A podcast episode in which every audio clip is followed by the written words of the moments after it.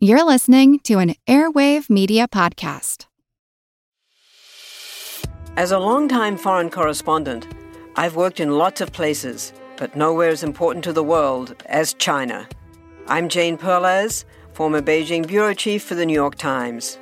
Join me on my new podcast, Face Off US versus China, where I'll take you behind the scenes in the tumultuous US China relationship. Find Face Off wherever you get your podcasts.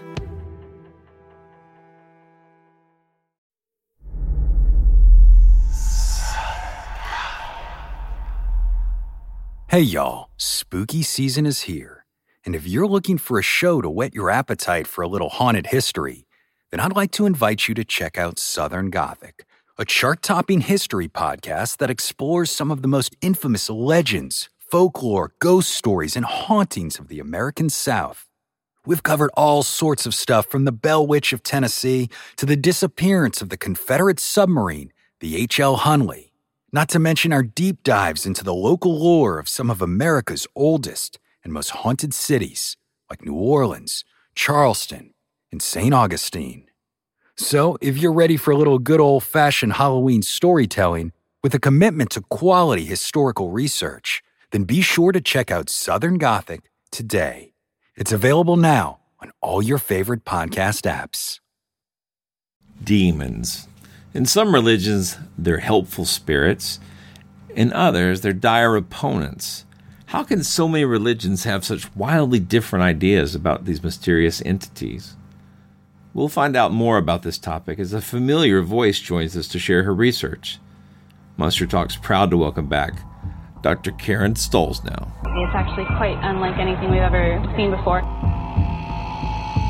A giant, hairy creature, part ape, part man in Loch Ness, a 24 mile long bottomless lake in the highlands of Scotland. It's a creature known as the Loch Ness Monster. Monster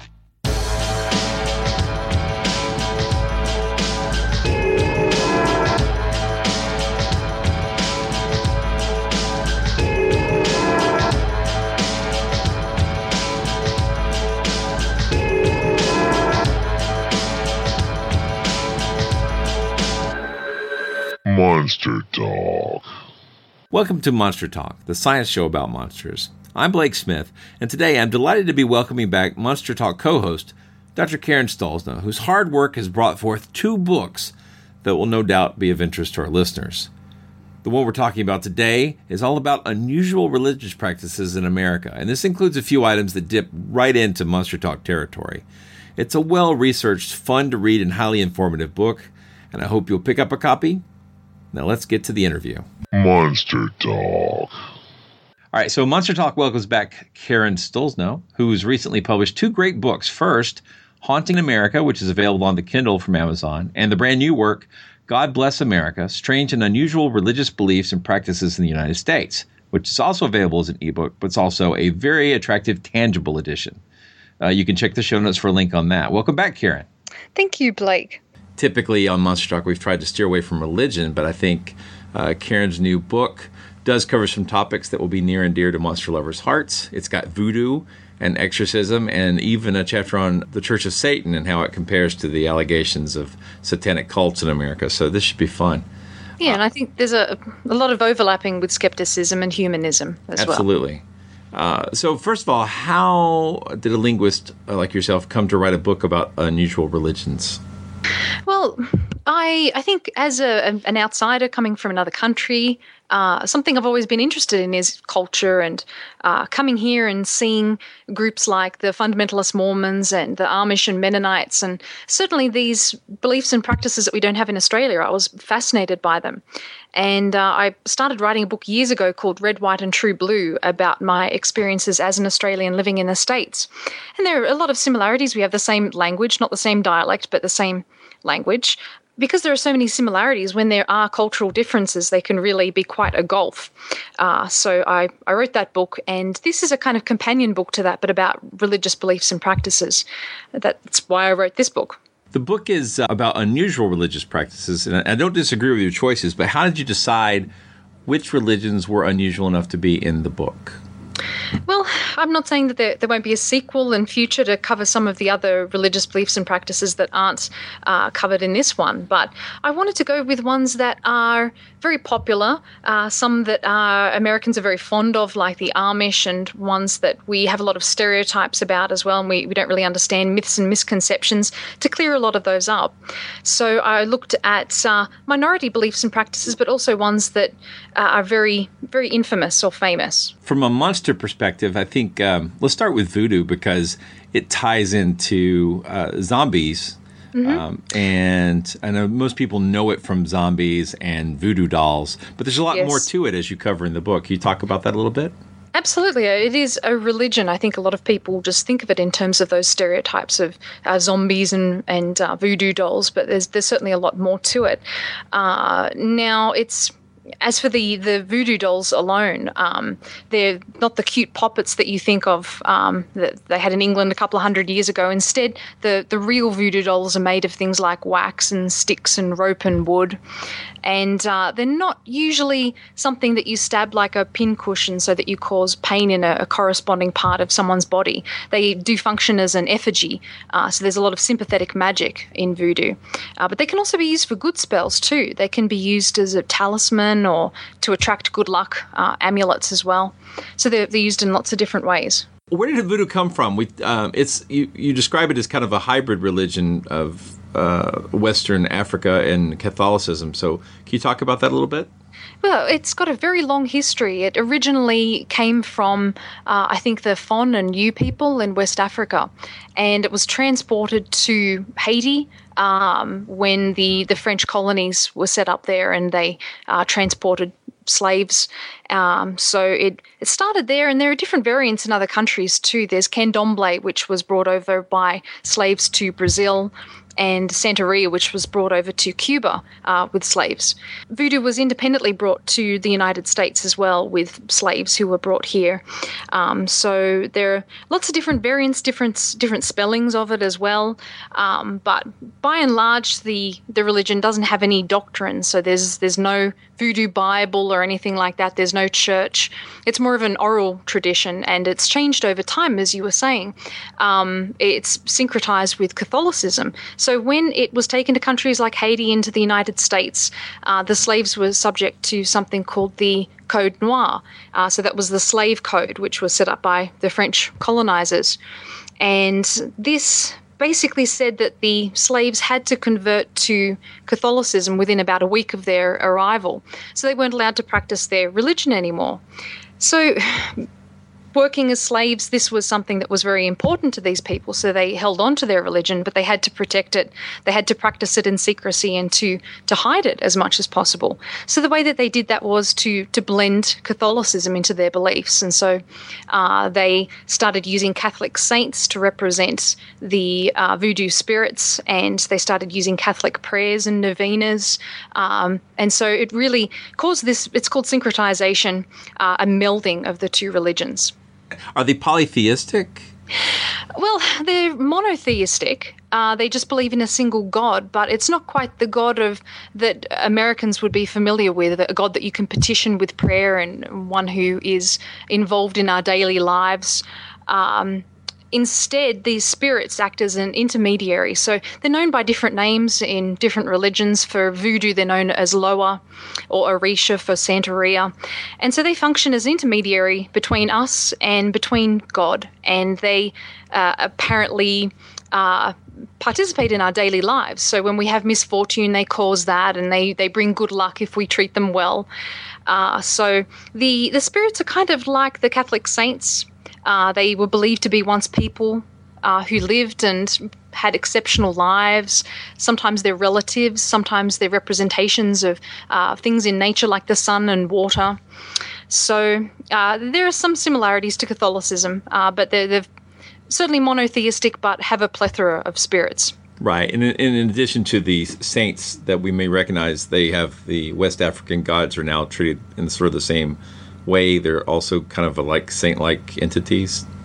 Yeah, for example, Papa Legba, he's a famous one. Uh, You might see in in some voodoo shops in New Orleans images of him, uh, the statues and faces of him. Usually, he's got cowrie shells for eyes, and so he is uh, melded usually with Saint Peter. So he's recognized as Saint Peter holding the key to heaven. Uh, so they're just they're blended in with the Catholic saints. Wow. So, uh, if you wanted to set up a, a voodoo practice or uh, a voodoo, there wouldn't be necessarily be a church, but there would be ceremonies. Are, are there leaders in, within the group, or Yeah, they, they don't have popes or bishops, but they do have priests and priestesses, so they're a bit more progressive than the Catholic Church. Uh, so they, in that regard, they're not like Catholicism, but they've got uh, priests who are known as Houngans and priestesses who are the Mambos. yeah? So, what's a, a hodon or hodown or hodu? Hud- Hudon? Yeah, yeah. I'm not sure how to. I think. Hadun, or Houdon. I think I think it's Udon- French, right? It's probably because yeah, you right. drop the H, right. Houdon. which Americans often do too with words like herbs. They do. They do. Right. I. I it's a long way to go, but I was just trying. I couldn't remember what they were, but I thought it would be a, a, a voodoo mystery. Would be a whodunit. But Uh, one thing I wanted to say as well, I hope that you enjoyed all of the puns in the book. Oh, they're great, and it's Yeah, A, I, oh, I by the way, you I- in mind. I, I, you're you're not as uh, overt as I am, but no, no, I'm sorry. I did my best. don't be, don't be. I think they're funnier when you, they slip up on you. So, wait a minute. We talked about there's leadership, but how how do the rituals? I mean, how does one get qualified or uh, become uh, a part of a voodoo? Uh, do you just read a book, or do you do you Well- need to be trained, or There, there's certainly the opinion that there are different kinds of voodoo. That there's a real or authentic voodoo, and that's practiced by the priests and priestesses, and uh, that there are more amateur types. But I think there are all different types of voodoo. It's not necessarily that one is is more pure and others are more corrupt. I think they're they're just different. Uh, so if you want to get involved, I mean, usually a, a priest or a priestess they believe that they're somehow you know touched by by God or uh, contacted by the spirits, and uh, that they're chosen in some way to be involved in voodoo. But again, there's lots of different types in this country. Um, lots of different rituals that are practiced too, because there's no doctrine. The main way that people practice voodoo is through ceremonies and through rituals. So that could be through spells, which are kind of like recipes. Uh, maybe there's a, there's a famous honey jar recipe where someone takes a jar with a, a candle in it and uh, they add some kind of honey or molasses, something to to sweeten that and to thereby metaphorically to sweeten the spirits. Uh, and of course, if you go to New Orleans and some of the tourist shops there, you'll find things like amulets and talisman and uh, gris-gris and mojo. And so people who practice voodoo as well, uh, from priests and priestesses through to just followers, they might have an altar as well. So you, you might see those if you go to, to New Orleans. You go to one of the museums there. yeah, you just reminded me the the last time uh, we went to New Orleans, uh, I went to a voodoo shop and bought uh, a a little a good luck voodoo doll, and then on the bottom of it it said it was made in China. Oh, some of those are just really cheap trinkets and, and very tacky. And uh, I mean, they sell them right beside jambalaya and coffee with chicory. So I don't think it's meant to be the real thing, even though you'll hear in hushed tones there that uh, maybe someone who works in a store can direct you to the real, authentic stuff if you've Yeah. got the money for it. So it's all a bit of a rip off.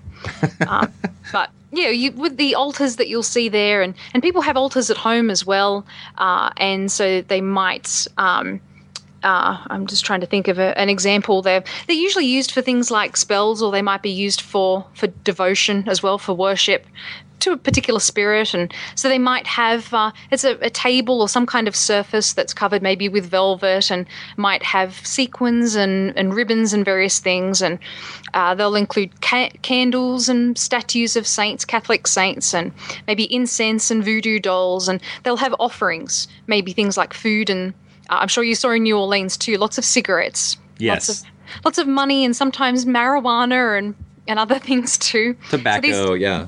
yeah, these are all things to appeal to the spirits and to petition them. At as least well. in the New Orleans style, it, it seemed mostly about uh, trying to uh, get reality to go the way you want it to, the, like to uh, intent, like to get Oh, yeah, there- luck or, or romance. Oh yeah, there's crossover with uh, New Age spirituality as well. A lot of it's about uh, affirmations and intent, and uh, there's certainly a lot of spells which are intended for good and folk medicine and blessings and stuff like that. There's certainly a lot of bad as well. But getting back to the uh, the rituals are also group ceremonies. They do the standard stuff that other religions do, like weddings and funerals and and baptisms and and healings. And um, you can also get married to spirits as well. Sometimes, if you petition them for something, they might ask as a favor that you marry them. And so it's kind of like a, a, polygamy where you can marry as many spirits as you like and still have earthly partner as well. It must be really disappointing when you find that neither your wife nor your voodoo god will have sex with you. uh, uh, I'm sure it happens. Just uh, you know, Papa Legba, he's not that into me anymore. no, he. I think he likes a bottle of rum and a good cigar instead. right. He's old. He needs Papa Legba Viagra. So yeah. Oh gosh, that's a good one.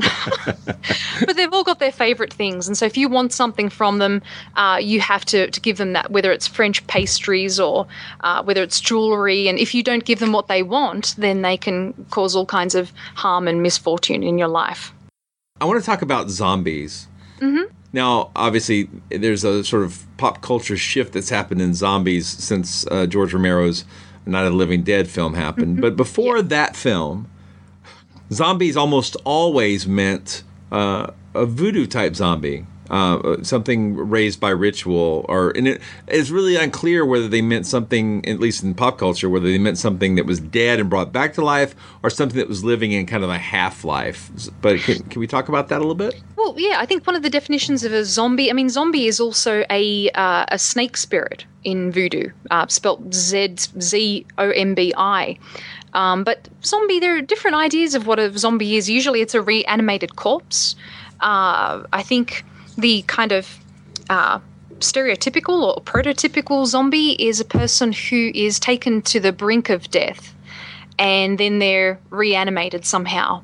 Uh, so uh, it can be a, a, thing of revenge. There's a great fear in Haiti of uh, zombification, so much so that uh, it's actually illegal under the Haitian penal code. That's how much people believe in it to this day.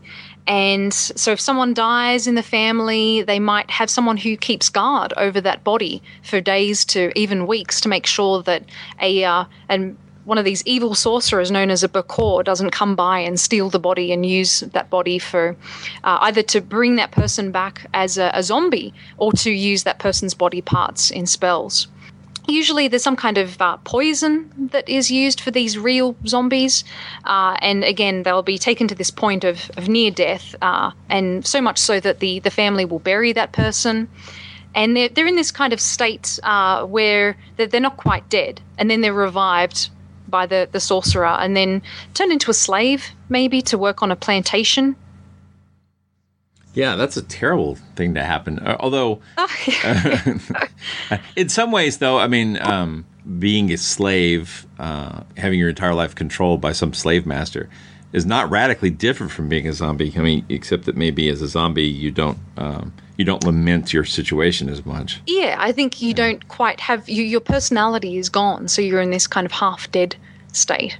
Yeah, there's a lot of, uh, in in fact, in real life, um, there's a lot of sort of drug related ways when, where a person can pretty much end up being in a slave like situation uh, with addictions. Yeah, absolutely. And these because these sorcerers, don't use anything like that. It's always about um, various potions and poisons. So, were there any real examples of zombies that came up in your research? Uh, there are a number of examples of real, I say in quotey fingers, uh, of zombification. And usually they've, they've been verified by family members. So uh, there's just a strong belief of this in the country still to this day. And uh, there's a famous story, that of Clairvius Narcisse. I'm not sure if you've heard of him before. I have, I have, but maybe yeah. people in the uh, listening audience have not. It's probably the most famous case uh, treated in uh, The Serpent and the Rainbow of a fellow who turned up on his sister's doorstep in about 1983, but he'd been dead 20 years already. And so his story is that he fell ill one day and went to hospital. And uh, after a couple of days of spitting up blood and vomiting, he was in a bad way, he died. And so his family buried him.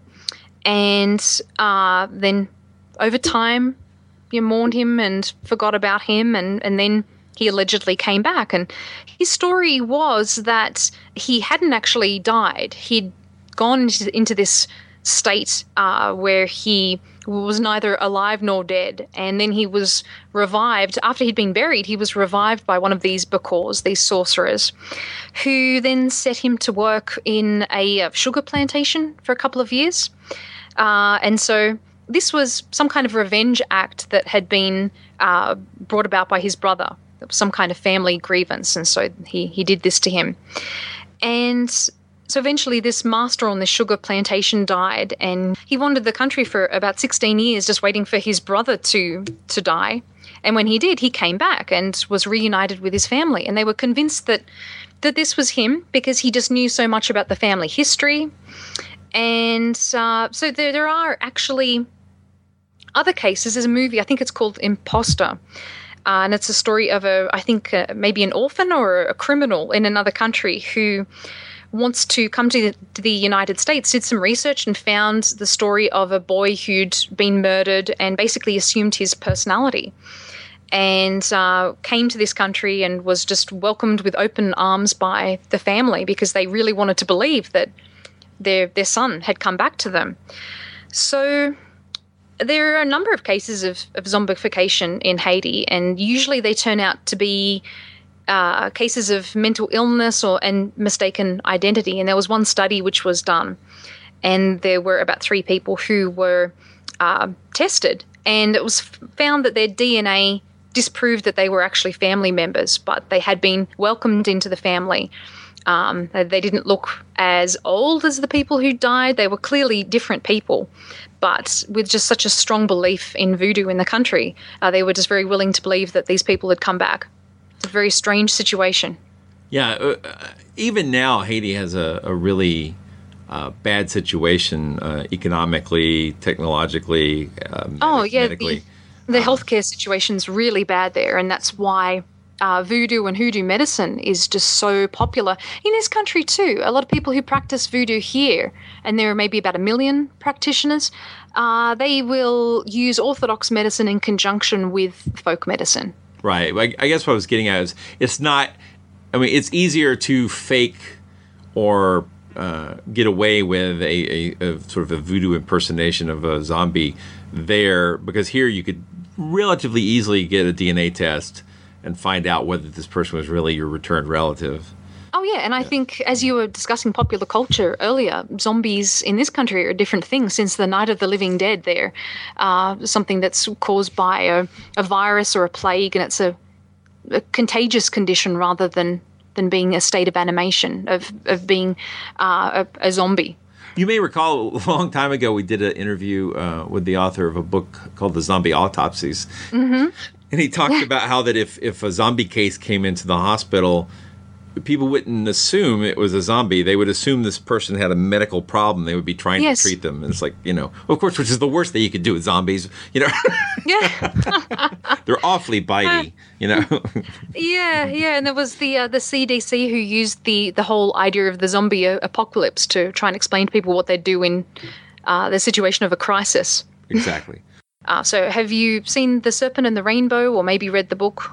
I, I, read some of the book. I have seen the film. I, I realized that the book's a lot more serious. Uh, yeah, that's you know. written by a, an ethnobiologist by the name of Wade Davis, and so he went in search of the poison that's used by these evil sorcerers, and so he, I think, was led down a lot of uh, paths where people claimed to to give him the real thing, and uh, so he was misled by by some of these sorcerers, and then eventually he came across the real thing and so that was taken for uh, to a, a, laboratory for examination and found to contain all kinds of interesting things. There was um, a neurotoxin called uh, pufferfish. There were remnants of that, and something called Jimson weed, which is a, a hallucinogenic, and also lots of yucky stuff like. Um, just dried up bits of toads and lizards and spiders and um, babies' bones.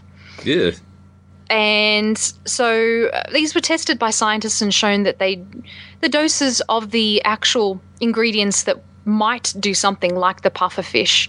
They the doses were just too small to have any kind of real effect.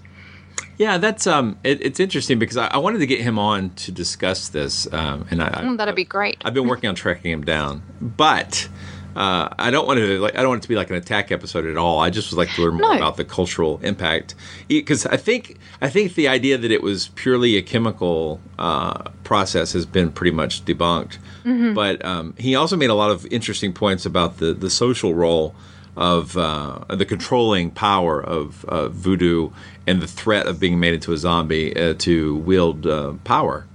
Yes, yeah, uh, and there's a, a, similar thing in Australia. They call it uh, it's an Aboriginal Australian Aboriginal uh, belief uh, in something called pointing the bone. So if you do this to someone, it's a, a kind of revenge spell or um, a way to, to maybe kill a person. You have bad intentions whenever you perform this. So when you point the bone, um, that's supposed to cause a person to person to wither away and die. And there was an incident uh, many years ago with one of the Australian prime ministers. I think it was John Howard, and uh, a an Aboriginal leader was very angry with him for something that he did, and so he pointed the bone at, at John Howard and. Of course, he didn't believe in it, so nothing happened. But for people who do believe in it, they really do lose that. Um, they, they have that failure to thrive. You know, even here in America, some politicians have gotten in trouble for pointing their bone. in, a, in a very different way. but, but, in all seriousness, uh, the power of voodoo to uh, wield uh, um, uh, psychological control mm-hmm. Uh, was probably worst exemplified with what Papa Doc Duvalier and his son Baby Doc, right? Yes, he was the the president uh, of Haiti, and uh, he, there was a real personality cult that was around him, and uh, I think in many ways he kind of revived a lot of interest in voodoo uh, during his tenure, and so he often claimed to be a, a, voodoo priest, and I think even said that he was Jesus Christ and and God, uh, and so he. Speaking about spirits, he would model his image on uh, one of the spirits known as Baron Samedi, who's one of these evil spirits. You've got good spirits and bad spirits, and he's the spirit or the Loa of death. And uh, Papa Doc would wear sunglasses and a black suit and would even change his accent so he sounded like this spirit, the way that people perceive this spirit. And he would uh, really oppress his people with that. And uh, it was a very evil, tyrannical regime that he was running there. I, I think there were about some maybe 30,000 people that he killed off. Wow. Yeah. He disappeared a lot of people and they've never been found. Mm. Um, so that's that's probably the darkest uh, way that it legitimately gets wielded. But it's yeah. I mean it sounds like from what your book describes, it's not you know it's mostly I don't want to say completely harmless, but uh, it doesn't seem particularly grim as or disturbing the way it like it's always portrayed in uh, movies. I, let's see. In 1997, I took a uh, paranormal themed road trip across the United States. Uh, I went to a lot of UFO sites, and um, the only voodoo place this. I went was uh, I went to New Orleans to see the grave of Marie Laveau, the voodoo queen of New Orleans. Mm-hmm. Um, what uh, you know? Is she still a popular figure in voodoo? Oh, I mean, she died. Uh, I can't think of the year. Maybe 1881. Even though there are claims that she's still alive um, and that it seems like she had a daughter who looked just like her and a granddaughter who looked like her. So uh, there was this perpetuation of the myth that she was living to some biblical age. So she's still a big presence in New Orleans after all of these centuries.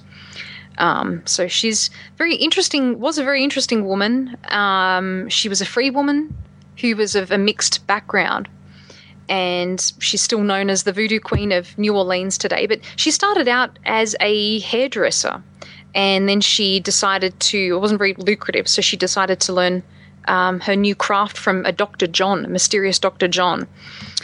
And so there's a lot of controversy about her in the way that she's perceived today.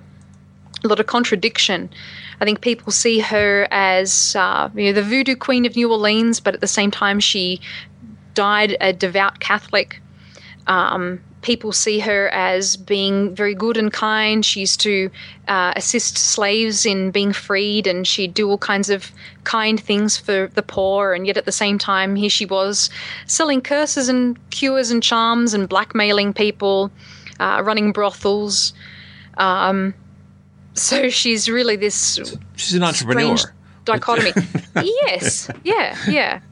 Um, so yeah, there's, there's also just the claim that, uh, as I said, that she had uh, had just lived for a very long time, and people were very scared of her. And so to this day, people go and visit her tomb, which I think is in the St. Louis Cemetery, number one. I think so. And um, there, it's the the big tomb with all of the crosses on it. People tend to draw three crosses, and uh, I think with a lot of Catholic prayers too, they usually involve the number three or the number nine somehow. This repetition of a prayer or or something like that. And so people might walk around the tomb three times and then knock three times and make some kind of request and then leave her a gift as well because voodoo is very polite. Yeah.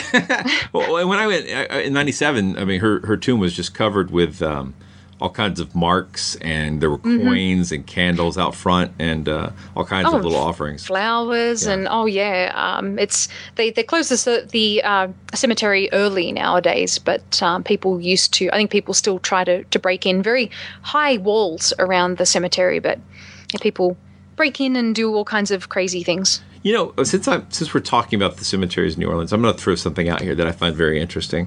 The um, um, and I haven't seen much published on this, but I did do a lot of research on it. The, there's a, this story going around about the cemeteries in New Orleans that the reason they use above ground burials is because the water table is so high in New Orleans that if they dug to bury somebody, that uh, that the uh, the the coffins would just bounce up out of the ground if there was a flood.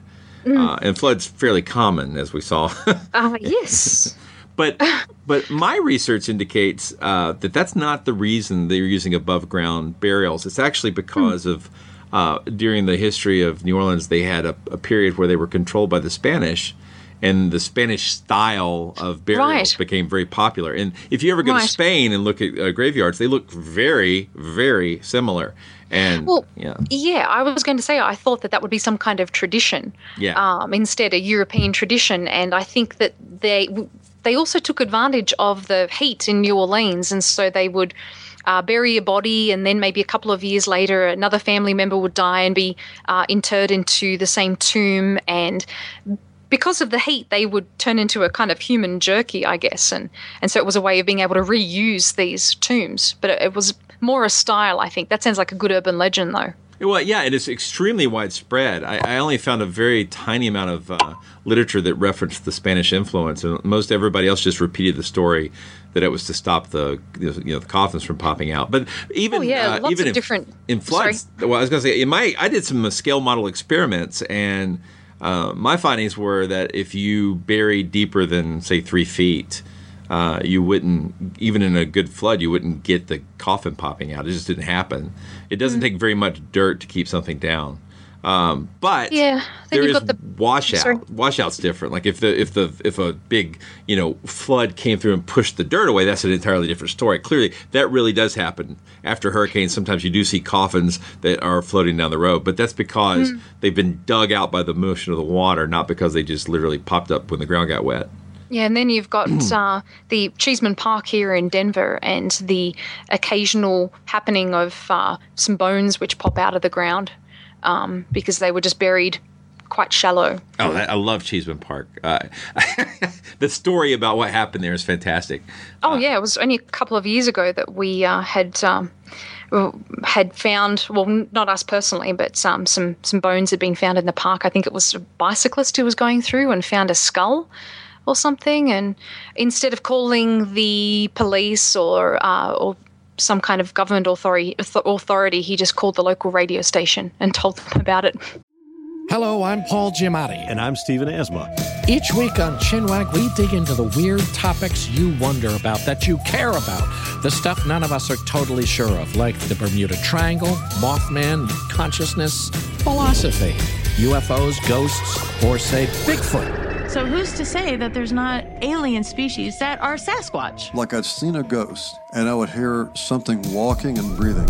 Maybe every path is right. I will accept as a premise that every path is right. That is a face on Mars. Eyes, nose. It kind of looked like Wilson the volleyball. Some people enjoy the waves or whatever uh, crashing, and I enjoy listening to a quantum physics audiobook. I do think there are many things in the world that we just don't understand and probably won't understand. That's our whole show. So join us every Wednesday on all major podcast platforms and find us on Instagram, TikTok, and Twitter at ChinwagPod and Wagon. We've got a podcast recommendation I think will be really fun and or useful for Monster Talk listeners. I Know Dino, the big dinosaur podcast. Studying dinosaurs can teach us about the prehistoric world, but also the world of today. For example, migration patterns of dinosaur lineages can tell us about the Earth's changing continents. Climate models of dinosaur ecosystems help us understand global warming.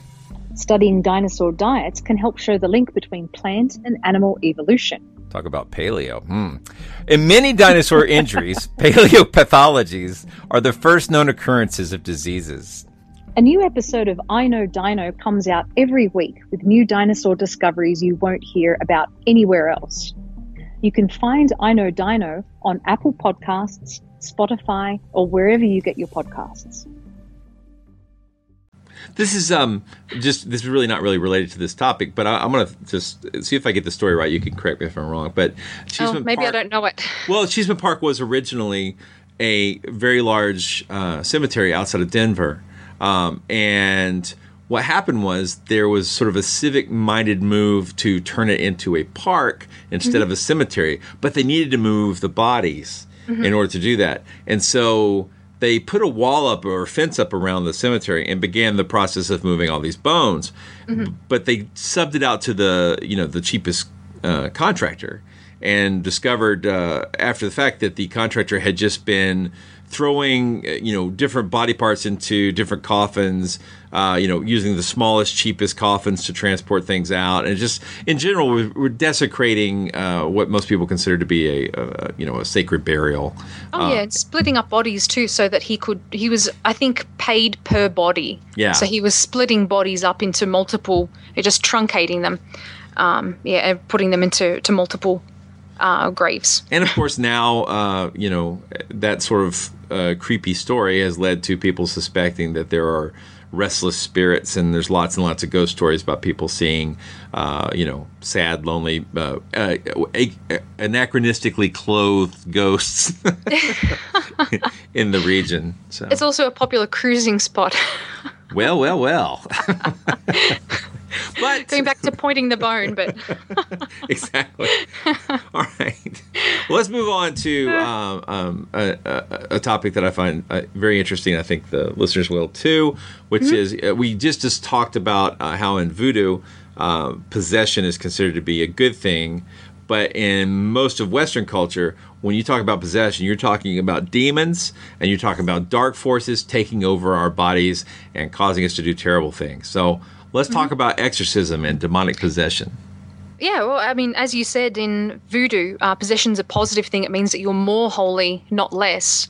And so, if you go to some kind of ceremony, maybe a healing or uh, a wedding of a human to a, a spirit, uh, then it's kind of like a Pentecostal or charismatic um, events where people uh, will just get into this kind of frenzied state after dancing and drumming for hours. Uh, and so, kind of like handling snakes or drinking strychnine.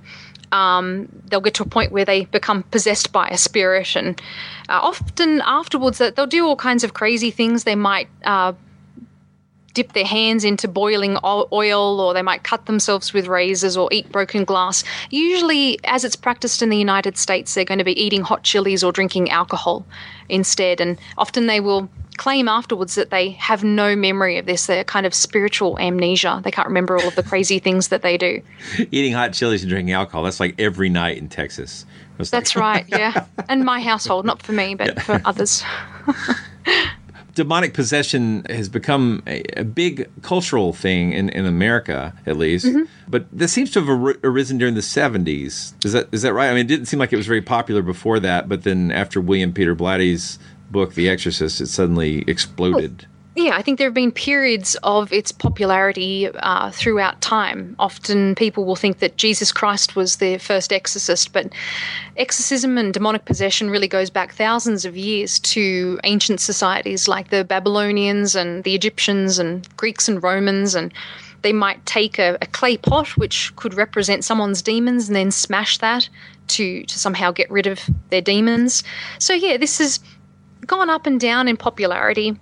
Um, during the medieval era as well, it was very popular, and of course through biblical times. But uh, I think what brought it to the fore in modern times is The Exorcist, and um, gosh, it was the Roman Polanski um, movie, Rosemary's Baby. Yes, with the uh, spawn of Satan. And there was the the Omen as well, which is a little different, but um. yeah. And then in recent years too, you've had a, a, number of other movies that have come out, like The Last Exorcism and The Rite, which have just maintained that popularity of demonic possession and exorcism. It does give you this sort of overt, uh, right? As a person who's very skeptical, right?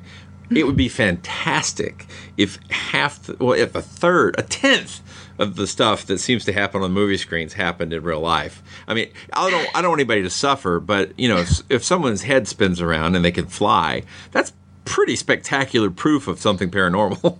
yeah, there's a, a, book by Michael Cuneo. I think it's called American Exorcism, and he talks about those kinds of things, the things that you might find in Malachi Martin's book. He calls those fireworks, and those are the things that that just don't happen. The xenoglossia, speaking some kind of unknown foreign language, uh, supernatural strength, these things don't seem to happen. Instead, it's just very mundane things like lust and uh, maybe alcoholism, uh, addictions to pornography. Basically, everyone is possessed all of the time if we just look at the the current beliefs in New Age exorcisms and deliverance ministries and Catholicism. Uh, it really it may be with the Catholics, they might view some of these lesser symptoms as being demonic affliction or oppression instead of demonic possession. Mm, that's right, that, right. That's more serious, uh, and that would require a major exorcism instead of just a, a minor one where they might just say a couple of prayers to to get those uh, demons out of you. Maybe that's a um, a meaningful metaphor for uh, people. So, like, if you have an uncontrollable urge to drink or an uncontrollable mm-hmm. urge to watch, I don't know, internet porn, then you might think to yourself, "Oh, I'm oppressed by a demon that's making me do that." Yeah, Satan's a scapegoat, and the devil made me do it, and all of that. It's a, a good excuse. Yeah, I wonder if there's any studies on the efficacy of uh, demonic uh, exorcism uh, in alleviating well, these symptoms.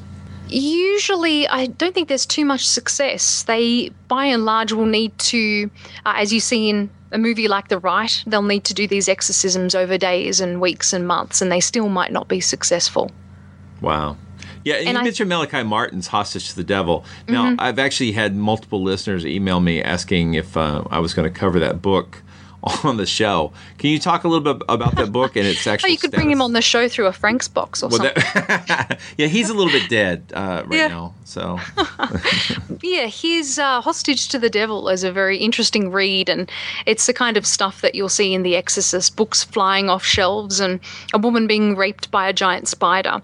Um, so all of these fireworks that I was talking about earlier, and he left the church. He was a Jesuit priest, and uh, he renounced all of his vows except for that of celibacy, even though he was quite well known amongst the ladies and was known to have affairs. And he started writing a lot of salacious stuff about the Catholic Church.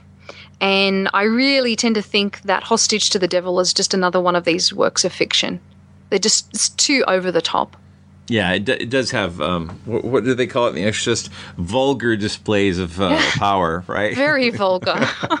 so, exorcism itself, though, it, we have this sort of, uh, I guess you could say, I would call it benign exorcism, where you might just be trying to help somebody with an, an issue, uh, like they you know, like we talked about with uh, drinking or some other thing that's plaguing them about their personality. Yeah. But there, there's darker sides to it as well. I, I've seen a lot of cases where um, people have been the victim of exorcism uh, and died. Mm-hmm. Yes, uh, they're usually with the, the home jobs. You'll hear about cases where um, someone is on methamphetamine and they decide that uh, their little daughter is possessed and that they need to beat the crap out of her and uh, to, to get the demons out, and then she dies. Lots of very unfortunate stories like that, uh, and small religious groups too that try to pray away the gay in homosexual yeah. people and. Um, those who manipulate people with disabilities and mental illness. Uh, so there's very, very much a dark side. I mean, it's all pretty dark, to be honest. There are a lot of people out there manipulating people who have who have a belief in this. Yeah. So we, uh, in particular, the, there's a case that happened in Europe uh, in the 70s uh, about a girl named Anneliese Michel, and her exorcism took place over 10 months. And then during the exorcism, I guess she had a reduced uh, intake of food and liquid. Mm-hmm. Um, I was going to say that there's audio tapes of her exorcism. I, I, think I'd like to stick a, a little bit of that in here. It's quite disturbing. It is, yeah. It's not something you want to listen to before going to bed. Uh, pretty, pretty upsetting. And I want to interrupt here for a moment and share a little bit of the audio from one of Anneliese's exorcism sessions. Keep in mind that her case took place in the mid 1970s after the film The Exorcist had already come out. Based on the evidence from the trial surrounding her death, it seems much more plausible that she was mentally ill than that she was simply faking it or that she had actually had a true demonic possession. Here's the audio clip. Ich bin Nero. Ich bin der Dritte im Bunde. Noch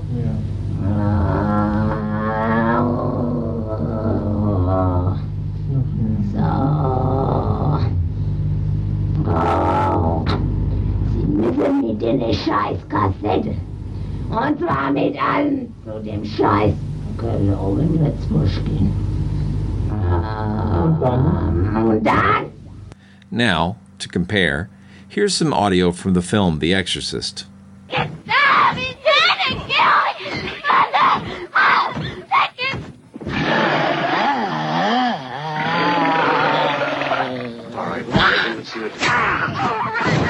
Keep away! The sow is mine. And finally, here's a clip from a young woman being subjected to an exorcism by the quote, real exorcist Bob Larson. We'll get to him in just a few moments. The cross of Christ, name. Name. Uh, who are you? Who are you? Say it clearly. Who are you? Rage. Rage. I think that's rage. Are you rage? As you can hear from these clips, there's a pattern, a similarity that to skeptical listeners might sound like they're acting out, that they're mimicking the prototype uh, that was given to them in the film The Exorcist. Was Anneliese really possessed? Or was she mentally ill? Or could medical and psychiatric care have cured her? All we can say for sure is that had she been given medical treatment, at least she wouldn't have died in the horrible way that she did. She, I think, had starved herself thinking that she was going to die and atone for the sins of uh, youth. Yeah, and, and, and ultimately the priests and her parents were charged with negligent homicide. Yeah, she suffered from, I think, schizophrenia and epilepsy, and she was untreated, unmedicated, and decided to try exorcisms instead and underwent a huge amount of them, maybe 60 odd exorcisms that, of course, did nothing for her. And uh, she just withered away and died. And it was a very sad story. Yeah, re- really, quite recently, I, I, heard some people on a, a radio show uh, who were supporting, they were proponents of the idea that she literally still, even now, after all the court uh, seemed to clearly indicate that she was uh, sick, physically sick, mentally ill, and what she really needed was medical treatment. But they still believe mm-hmm. she actually was um, uh, possessed by uh, uh, demons. But the demons mm. they hmm. say she was possessed by were like uh, the demon Adolf Hitler. Really? I mean, oh, she actually thought that she was possessed by Nero and Judas Iscariot and Hitler at various times. Yeah, but I'm astounded tragic. at how prevalent the belief in demons and evil spirits is to this day. And I gave a talk at the Amazing Meeting this year, back in July, about exorcisms, and uh, that particular uh, lecture went online just on YouTube, and I'm shocked at the backlash that I've received from believers about how ignorant I am and how demons do exist, and you know we've made them in our own image. Well, even if demons do exist, I, I, don't think that gives anyone the right to um, take someone else hostage. Uh, you know, capture them and force mm-hmm. them to be subjected to these uh, very uh, dangerous rituals. There's a big difference between praying for someone, or uh, you know, as in the Bible, where Jesus just cast out the demon in His name, uh, with these. Uh, um, I don't know how to, violent acts that people are doing in these, like, as you call them, home jobs, where they're mm-hmm. they're suffocating people, they are starving yeah. them and, and there hitting are them. so many stories. Uh, there's yeah. one of a little boy called Terrance Cottrell who was about eight years old and autistic, and his mother took him to their local church. I'm not sure what uh, denomination it was, and they basically held him down, and he was kicking and screaming, which was further evidence that he was possessed to them. Oh my! And they suffocated him, basically sat on him until he just stopped moving. Just very tragic reading these stories. And I uh, do treat a number of them in God Bless America, and it's very upsetting. So, in the less hazardous but maybe still harmful side of things, we have the real exorcist Bob Larson. the real exorcist. the real yeah. exorcist. That's his tagline. in his failed television series for sci-fi. That's right. But I, I have to say that while he has amused me, and until mm-hmm. I read this chapter in your book, uh, and I don't want to spoil the ending, but um, wow, you gave it uh, a lot more gravity than I would have thought could be uh, uh, squeezed out of him. But there it is. Yeah. Well. Yeah. He's an interesting character, and I've been tracking him for years. And when I lived in the Bay Area, he just didn't go anywhere near San Francisco. I think you've just got a different kind of person there. Um, certainly, in other parts of the country, there are a lot of he has a lot of followers and he's often traveling to other countries and always begging for money. Uh, and if you don't support him, he's going to have to close his pearly gates. Uh, so he, it's very interesting, and I would recommend to all skeptics that they try to attend one of his events if he comes through town. It's a, an interesting experience, and you know, it's kind of a, a brainwashing session. When you turn up, these go for hours and hours, and he tries to wear you down and keeps begging for donations. But he'll usually start with some videos of people being exorcised. and what he's really doing, it's a kind of hypnosis, and he's building these people up for their role playing. And so he's showing these images, and people are learning through that uh, how they should behave when he starts to exorcise the room. So yeah, it's just he has these intermittent bouts where he he tries to sell his books and DVDs and and keeps begging for money and then he'll perform these exorcisms on people around the room. And usually at some point he'll pick a victim out of the audience and parade them before everyone else. And usually it's a person who has some very salacious kind of problem. Mm-hmm. uh, maybe they sleep around or they're addicted to drugs and they'll do a performance basically in front of the room and yeah. Joe Nickell described it as being very much like stage hypnosis. Not that they're hypnotized, but that they are complicit in the uh, performance, right? They they, they have well, a role they're playing. It's a kind of shock induction, really, the way that he drags someone up on stage and how violent he is and barking orders at them. And he's all the time giving them cues and telling them what they need to do. And they're following the instructions. And he uh, asks them, What demon are you possessed by? And because they've seen the videos, they're going to say Legion or Belial uh, or Jezebel, one of these famous TV uh, demons.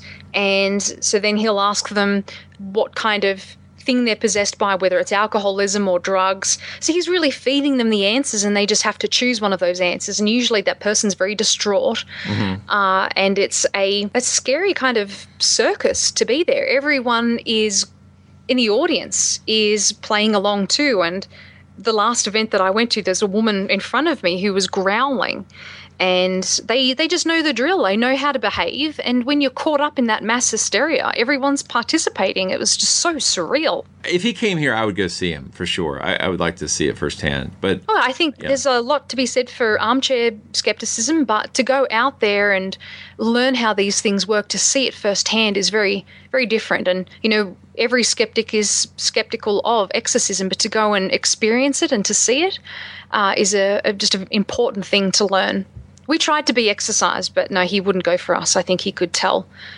that we were skeptics. Oh, yeah, you have a, a, a dark aura about you, and uh, exactly.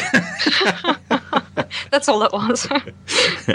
so, from demons, let us now turn to satanic cults. you covered this pretty well. There's a big disparity between the sort of self-professed members of the Church of Satan and the kind of satanic cults that are described in uh, the famous ritual abuse cases. Uh, which, mm-hmm. by the way, is interesting. One of those was just in the news again. There was one that's uh, just now been settled out of court just a couple of days ago. They're still going on. But can you talk about what the difference is between the the boogeyman version of satanic cults and then the uh, the real Church of Satan? Oh, yeah. And we were talking about cemeteries earlier and people breaking into them. And you might uh, hear of cases in the news of vandalism of cemeteries and uh, animal sacrifice taking place in cemeteries. And that's more likely to be someone who practices candomblé or Santeria than to be a, a Satanist. Um, I focus on LaVeyan Satanism, the Satanism, the Church of Satan through Anton LaVey uh, in the book, and I look at the various different kinds of Satanism, and there there might be a small band of real devil worshippers, people who do believe in Satan as a, a real adversary to God, and who worship him through uh, through burning candles and, profane and stuff rituals, like right? Right. Yes, uh, but you'll find that most Satanists are atheists or non-theists or, or skeptics or humanists. Uh, so the the theistic Satanists are a very rare breed. Yeah, it seemed like. Um, uh, theatrical atheism, if, that could be. It really is. Yeah. Uh, and these are, are, people who just they they do practice magical rituals, uh, but it's usually within the context of they call it psychodrama. So it might be purging yourself of inhibitions and fears, but it's not necessarily that they believe that they can uh, affect have affect the the external world through some kind of ritual. Uh, even though Anton LaVey did say at some stage in one of his books that if uh, you're successful with magic, that you do need to acknowledge the power of magic. So who knows? He was full of this. So. I mean, well, to be blunt, yeah, absolutely. He was. Um, uh, I've heard so many interesting uh, firsthand anecdotes of about uh, the kind well, of things he would say. You know. I'll tell you a short secondhand one, and yeah. that is that Matthew's mother used to run this little uh, store just selling odds and ends, like a, an early um, 7 Eleven uh, in a place called Walden in sort of northern Colorado. And he came in one day and he was a right asshole to her, really, really rude, really mean, picking a fight with her. And this is this lovely little lady, and uh, he bought an ice block, I think, and just stood there sucking it while he abused her, and it was just nasty for no reason. what an odd character. He used to raise yeah. lions. I, I watched a documentary oh. about him. It was very interesting. Well, uh, that's the thing. You can't always trust documentaries about him, and I do no. go into that. He claimed that he was a multi-millionaire and he owned property in Italy and throughout California, and he owned boats and uh, Mercedes Benzes, and uh, that was just crap. He was pretty much died a pauper and he had a lot of tall stories. He claimed he'd had an affair with Jayne Mansfield and Marilyn Monroe, and that he had uh, a some nudie picture of her of Marilyn Monroe that was autographed to him, and that was actually signed by his wife at the time. And yeah, he claimed a lot of things. Uh, he had a, a, very grand past, if we believe him, but a lot of that was untrue. It seems like it's sort of uh, again like a ritualized version of. Um, uh, just a very selfish um, uh, Ayn Randian type uh, philosophy. Oh, I think uh, there is that that element. I think they they profess to be very kind and good people to those who deserve it, right. and if not, then they're assholes. And and admittedly, they. Uh, I think it's not really something that's practiced in any kind of church nowadays. I mean, initially there was the the house come church that Anton LaVey lived in in San Francisco, and now they have their headquarters in appropriately in Hell's Kitchen in New York. But any Satanism is really just practiced in the home. Um, and it's just not the kind of thing that you hear about with satanic ritual abuse, though. But you know, I, have never understood the um, at least the way that um, the church, the Christian church, represents it. And it, this is not a big thing in Christian church in general, but it certainly sits there in the legendary. It's in the folklore, but not canonical, right? That that mm-hmm. the Faust idea that, that people make deals with Satan and are rewarded for it. But it, oh, like Jimmy Page. Yeah, right. Well, there's all kinds of people that you know that, that. But being raised as a Protestant, you know, my understanding was always that going to hell was the default position. Everybody's going to go to hell unless they accept Christ's uh, redemption in order to get into heaven. So Mm-hmm. the idea that people would be successful by making a deal with Satan for their soul really made no sense because Yeah. by default he gets your soul, right?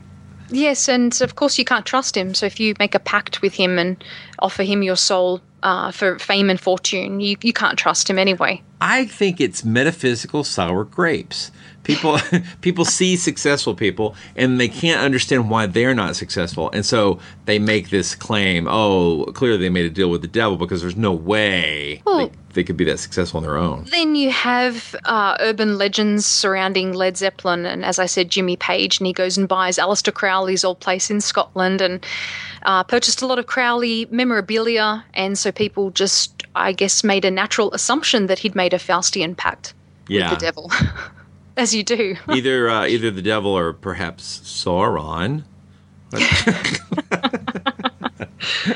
oh dear. The uh, uh, Misty Mountain Hop comes to mind, but the um, Love that song. it's a good song. Yeah, and even uh, as you pointed out, uh, even uh, Ozzy Osbourne says, you know, that's just show; it's not real. Um, yeah, yeah. He said, oh, "I'm just a, a nice guy, and I'm not a Satanist." And it's, I think it's good PR for musicians, or it's often been, but not so much for some companies that have been uh, attacked by uh, those out there who who claim that these companies are affiliated with the Church of Satan or with Oh, exactly. Like- demons somehow. Um, Liz Claiborne and McDonald's and Procter and Gamble. Me. Uh, Yeah, Procter and Gamble. So this this dates me, but uh, so when I was a kid, uh, bef- way before the internet existed, uh, people still had something like spam. Offices uh, across the country would get on these fax uh, links. People would be sending fax spam, and your fax machine would just dump out stuff that people shared, and people would share these uh, these urban legends on uh, fax paper, and we got some, and uh, it all explained about how that um, uh, Procter and Gamble's logo, uh, the stars could be shaped to say six six six. I totally Yes, and the curls in the guy's beard. that. I remember that too. I was just a kid, but I remember looking at a picture on some Procter and Gamble product in Australia, a detergent maybe, and seeing that symbol and thinking that there was something evil about it, but really not understanding what was behind it. And uh, I don't know if you know, but it was actually that that whole scam was traced back to Amway. Yeah. I, but if um, you would like to learn more about Amway, you can give me a call. Uh, no, I- no, uh, yeah, my parents went through the Amway thing. We had the uh, drawing the circles, and it was, you know, I- I was just a kid. I thought this sounds wrong. yeah, well, uh, Procter and Gamble had to retire that symbol, and they'd been using various forms of that for about hundred years. So I thought that was a, Yeah. a shame from a historical perspective. it's really difficult to, to convince people that uh, you're not actually uh, secretly powered by Satan. Um, I, just, I mean, if if people are willing to believe that Satan is actually, you know, working with corporations, Yeah. it's going to be. If they're willing to believe that, it's going to be hard to talk them out of it, right? Oh yeah, and Yeah. I think these urban legends always survive the truth and exposure. But but there's this persistent story about the satanic cults that are lurking around the country, killing babies, sacrificing babies. But you, you didn't find any evidence that that's true. No, you'll normally find with the Richard Ramirez's and uh, other characters like that, um, they are pseudo Satanists. Satanists, people who are members of the Church of Satan, don't see those people as being Satanists. They're really pretenders. They're uh, people who have psychological issues, mental illnesses, uh, and yet it's just. I think Satanism has always been a good outlet for them, something for them to align themselves to, but certainly not the same thing as the Church of Satan. And Mm. again, cases of vandalism and animal sacrifice. Uh, animal abuse might be related to drugs, but animal sacrifice is probably going to be Santeria. The idea that they are uh, out there, you know, uh, farming babies uh, to power their dark cults uh, Mhm. doesn't doesn't seem to be true. They still sound a little bit like a holes, and I shouldn't. I don't want to like paint them all with a, a, a dark brush, but uh, uh, you know, Yeah, that uh, really they got swept up into the whole satanic ritual abuse thing. They were an easy target, and um, the book Michelle remembers that's what kickstarted a lot of the satanic ritual abuse claims and the satanic panic. Uh, and in that book, the author, I think it's Michelle Smith. Uh, she underwent maybe 600 hours of sessions with her psychotherapist, later husband, and she made all of these claims under hypnosis. These were false memories that were implanted into her her mind. Uh, she claimed that her mother had been involved with the Church of Satan back in 1956, and of course, the Church of Satan wasn't around for maybe about another 12 or 13 years, so they just couldn't have been a part of that. So it was just dumb luck, really, that that yeah. should coincide. Well, I, I want to visit that a little deeper in a future episode because um, the idea of the, the, satanic ritual abuse ties in very uh, closely with the ideas of um, alien abduction, and not that they're mm-hmm. the same phenomena in uh, in what the experiences are recounted as, but that they're a similar phenomena in how the experiences are, are put into the brain.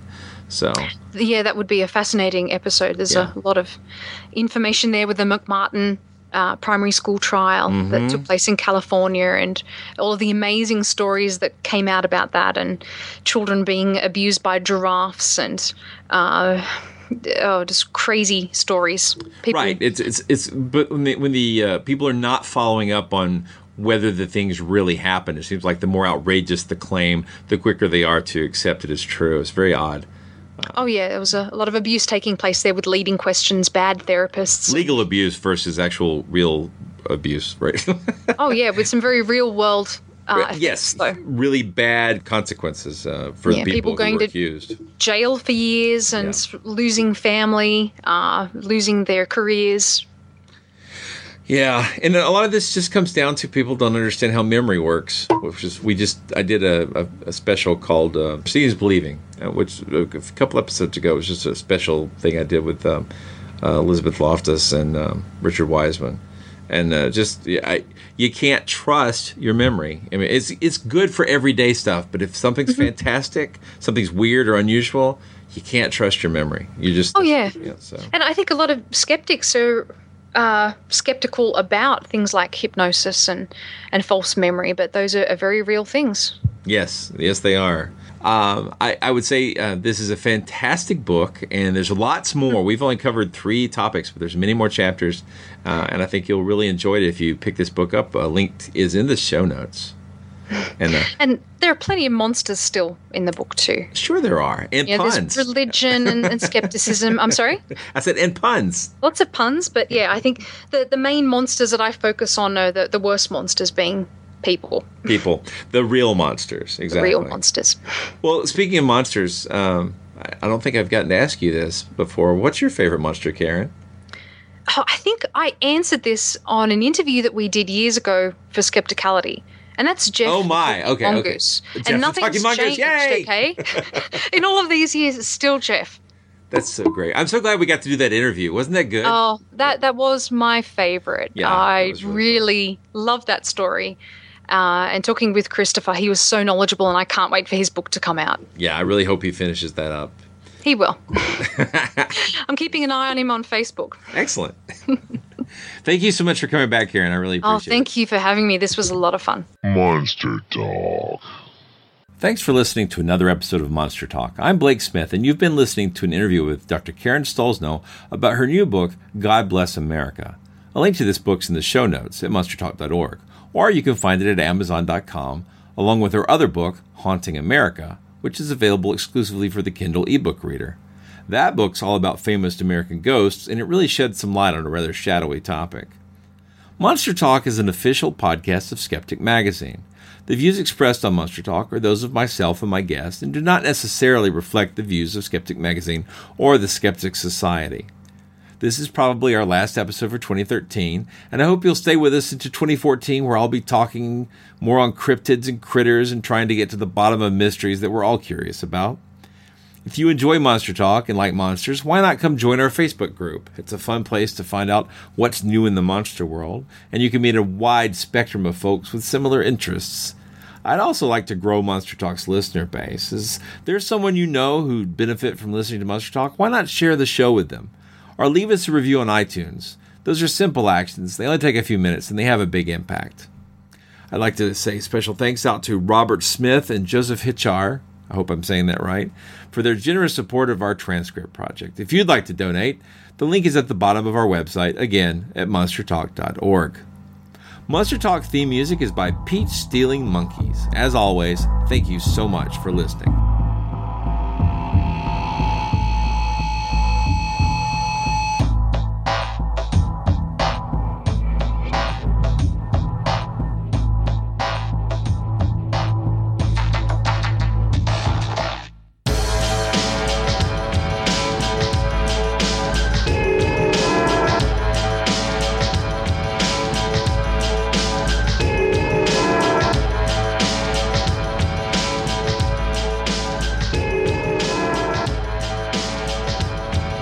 Stay abreast of the latest from Skeptic Magazine and the Skeptic Society?